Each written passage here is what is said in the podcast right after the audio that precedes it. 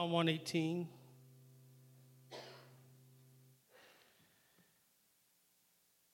In a few weeks, this is the time of year, hopefully, that we're thinking about Thanksgiving. And hopefully, it's more than just the food, although that's good. But this is a time to, as we get ready to wind down 2016, start thinking about God's goodness to us. Start thinking about what He's done for us from when we first started January 1st to hopefully where we'll be come December 31st. And bottom line is, God's just been so good to us. Amen.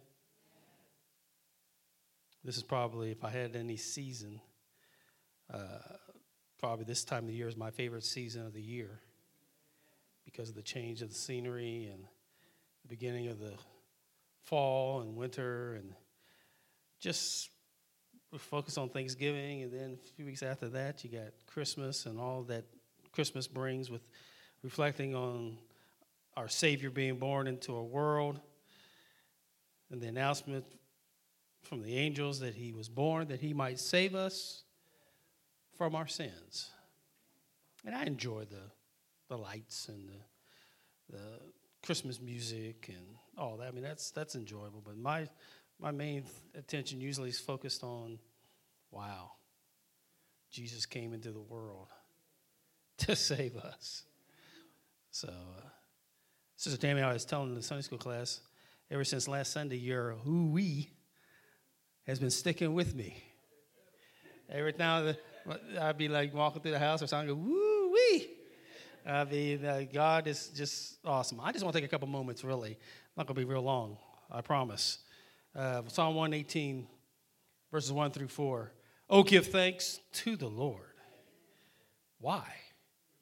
For he is good, for his steadfast love endures forever. Let Israel say, His steadfast love endures forever.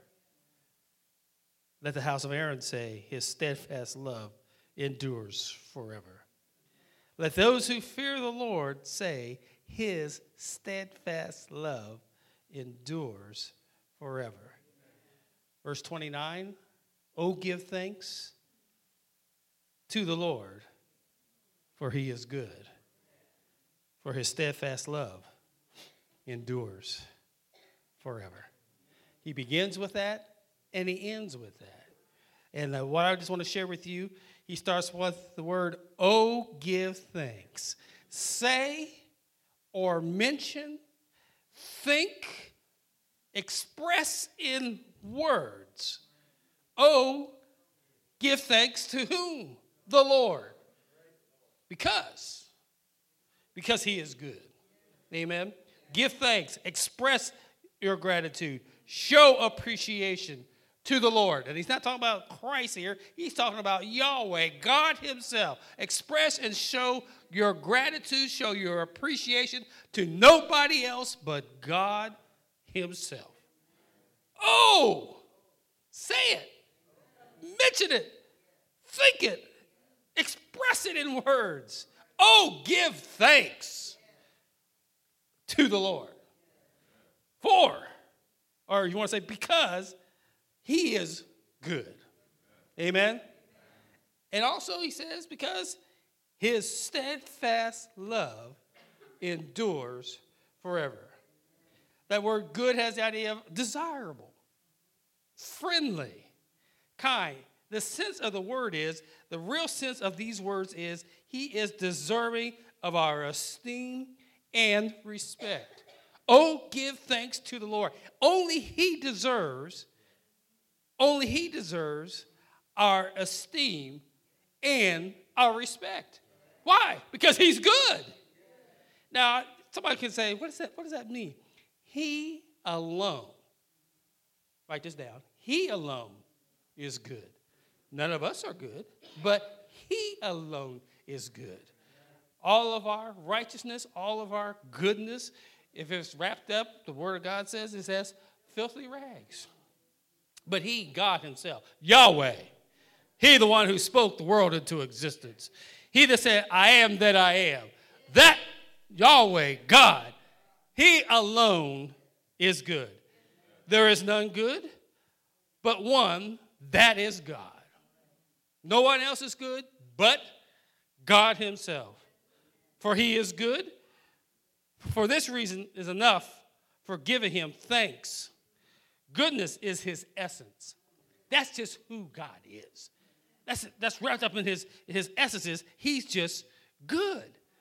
His goodness is in his essence and in his nature. And therefore, he is always to be praised, whether we are receiving anything from him or not. Whether I'm getting or I'm not giving, getting, he's worthy to be praised. He's worthy of me giving him thanksgiving. When things go well with me, I should praise him. And when things don't go well with me, I should what? Still praise him. Why? For he's good. See, we live in a world that likes to base a lot of things on fairness and rightness. God doesn't operate like that. Well, how come, how come she got it, or how come he got it, and I didn't? That's because on our scale, we want to base things on fairness. God ain't worried about fairness. God is just good. And whatever he determines, whatever he does, is always right. It may not be right in our eyes. What, you know, people always ask the question, what, what, good, what good God would cause this to happen in my life? Well, wait a minute. First thing, who are you? Who is man that I am what? Mindful of him. God don't need his, your permission for him to work in your life however he determines. Nobody asks for cancer. Nobody asks for disease. But if it is God's will that that happens, then you and I need to accept that and say, Lord, evidently there's something you want to do in my life through this process. I may not like it. I don't want it. I don't like it.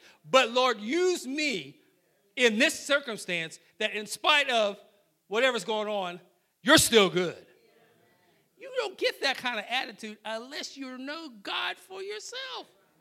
If God's brought you through some things, God's walked your family through some of the situations. God's blessed your children. God's helped your loved one. God's raised people that you knew were sick off their sick bed. If God's done that, then God is good. And that's what the, that's what the psalmist, this is what David is writing. Oh, give thanks to the Lord, for he is good. That's just who God is. God's good all the time. Amen? So he says here, we just read here, his essence and his nature whether we receive a blessing or we don't get a blessing, guess what? God is still good. Others seem to be good, but He is good. Catch what I said. Others what? Seem, appear. We think they are, but God just is. Amen. We can come across, but nobody knows us better than God does. God is just good because He's God. If others are good in measure, He is good beyond measure. Some of us may do certain things and say, that's a great, that's good, but God is even beyond that. Amen? That's why He can say, Oh, give thanks to the Lord, for He is good, for His steadfast love endures forever. Verses 2 3 and 4, he brings out, let Israel say. And Israel had a lot to, to say. Let Israel say, his steadfast love endures forever. Israel could speak to God's goodness because God delivered them. God chose them. They're his chosen people. If anybody had a right to talk about the goodness of God, even when they were disobedient, even when they didn't do what God wanted them to do, God showed favor on them. God held back judgment on them because why? God is just good. So David says, Let Israel, God's people, say, His steadfast love endures forever. His unfailing kind of love, His kindness or His goodness is tied to His faithfulness to His covenant, His steadfastness. God's faithful, His unfailing love. I can love you today and not like you to not this afternoon. Amen? Because we base a lot of times what, what, how our love is or how people respond, how people act, or what they do or don't do. God has said, listen, my unfailing, my steadfast love. You know God had to be steadfast because when he when you look at man, and mankind and how fickle we are? Come on now. God had to be steadfast, unmovable, and always abounding. His love has never been deterred. When Adam and Eve sinned in the garden, God already saw what he was going to do. He already put salvation, the plan of Christ coming to save us. That all started right from the get go. Be honest with you, it started before Adam and Eve even sinned because God already knew what was going to happen before it even happened. And his great love is he gave the best that he had in the person of his son. So he says, Let Israel say. Then he talks about let the house of Aaron, those men that were chosen, separated to do the things of God in the, in the house of God, let the house of Aaron say, his steadfast love endures forever. If you catch nothing else in these four verses, realize one thing, one thing only. His steadfast love endures forever. That's all you gotta remember. He talked to Israel, the people of Israel. You of all people should know about God's steadfast love.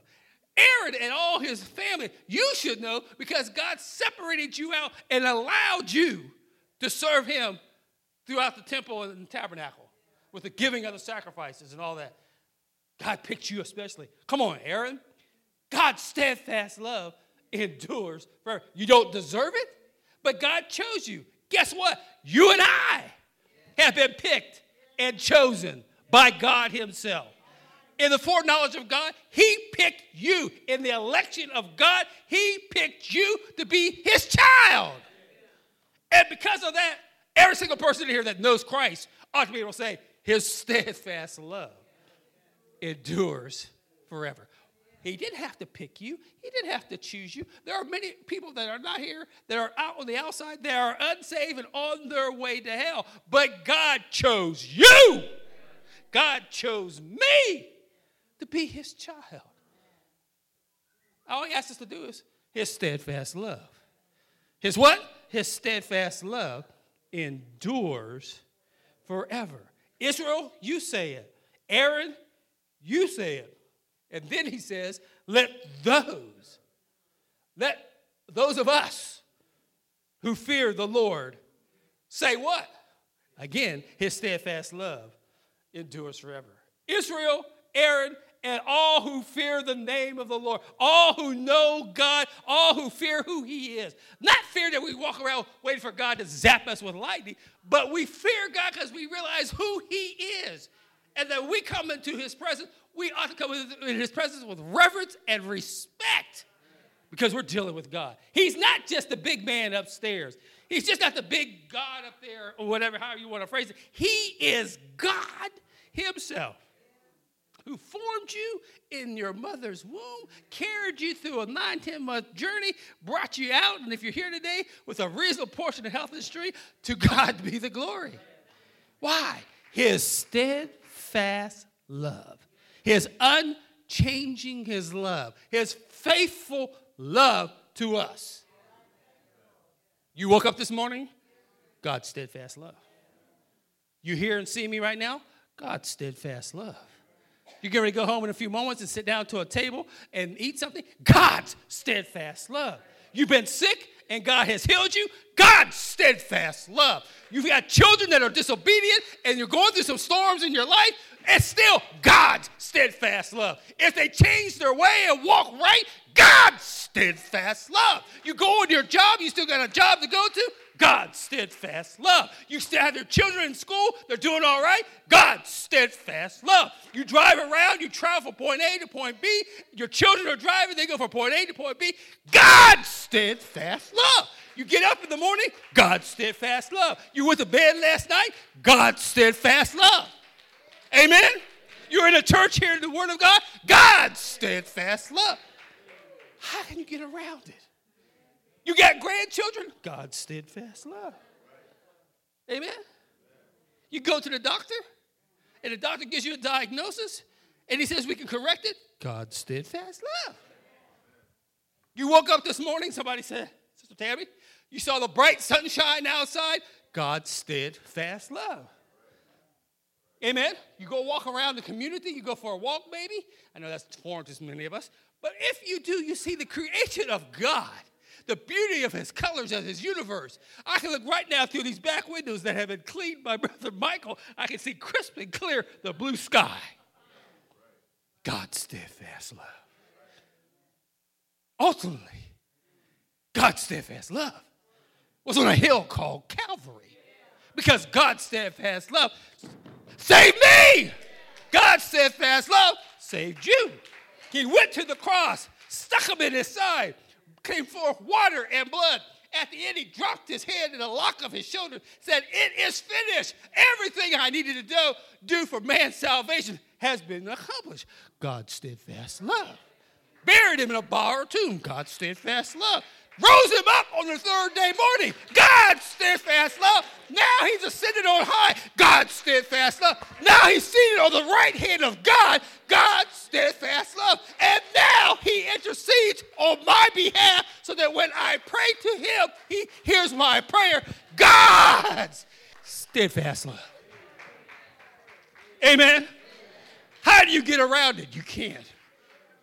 Somebody talked about it. So wide you can't go around it, so low you can't go under it, and so high you can't go over it. God's steadfast love.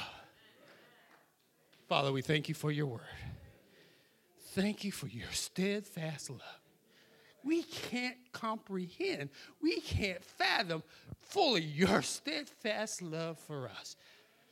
The fact we're in this place at this time speaks to your steadfast love.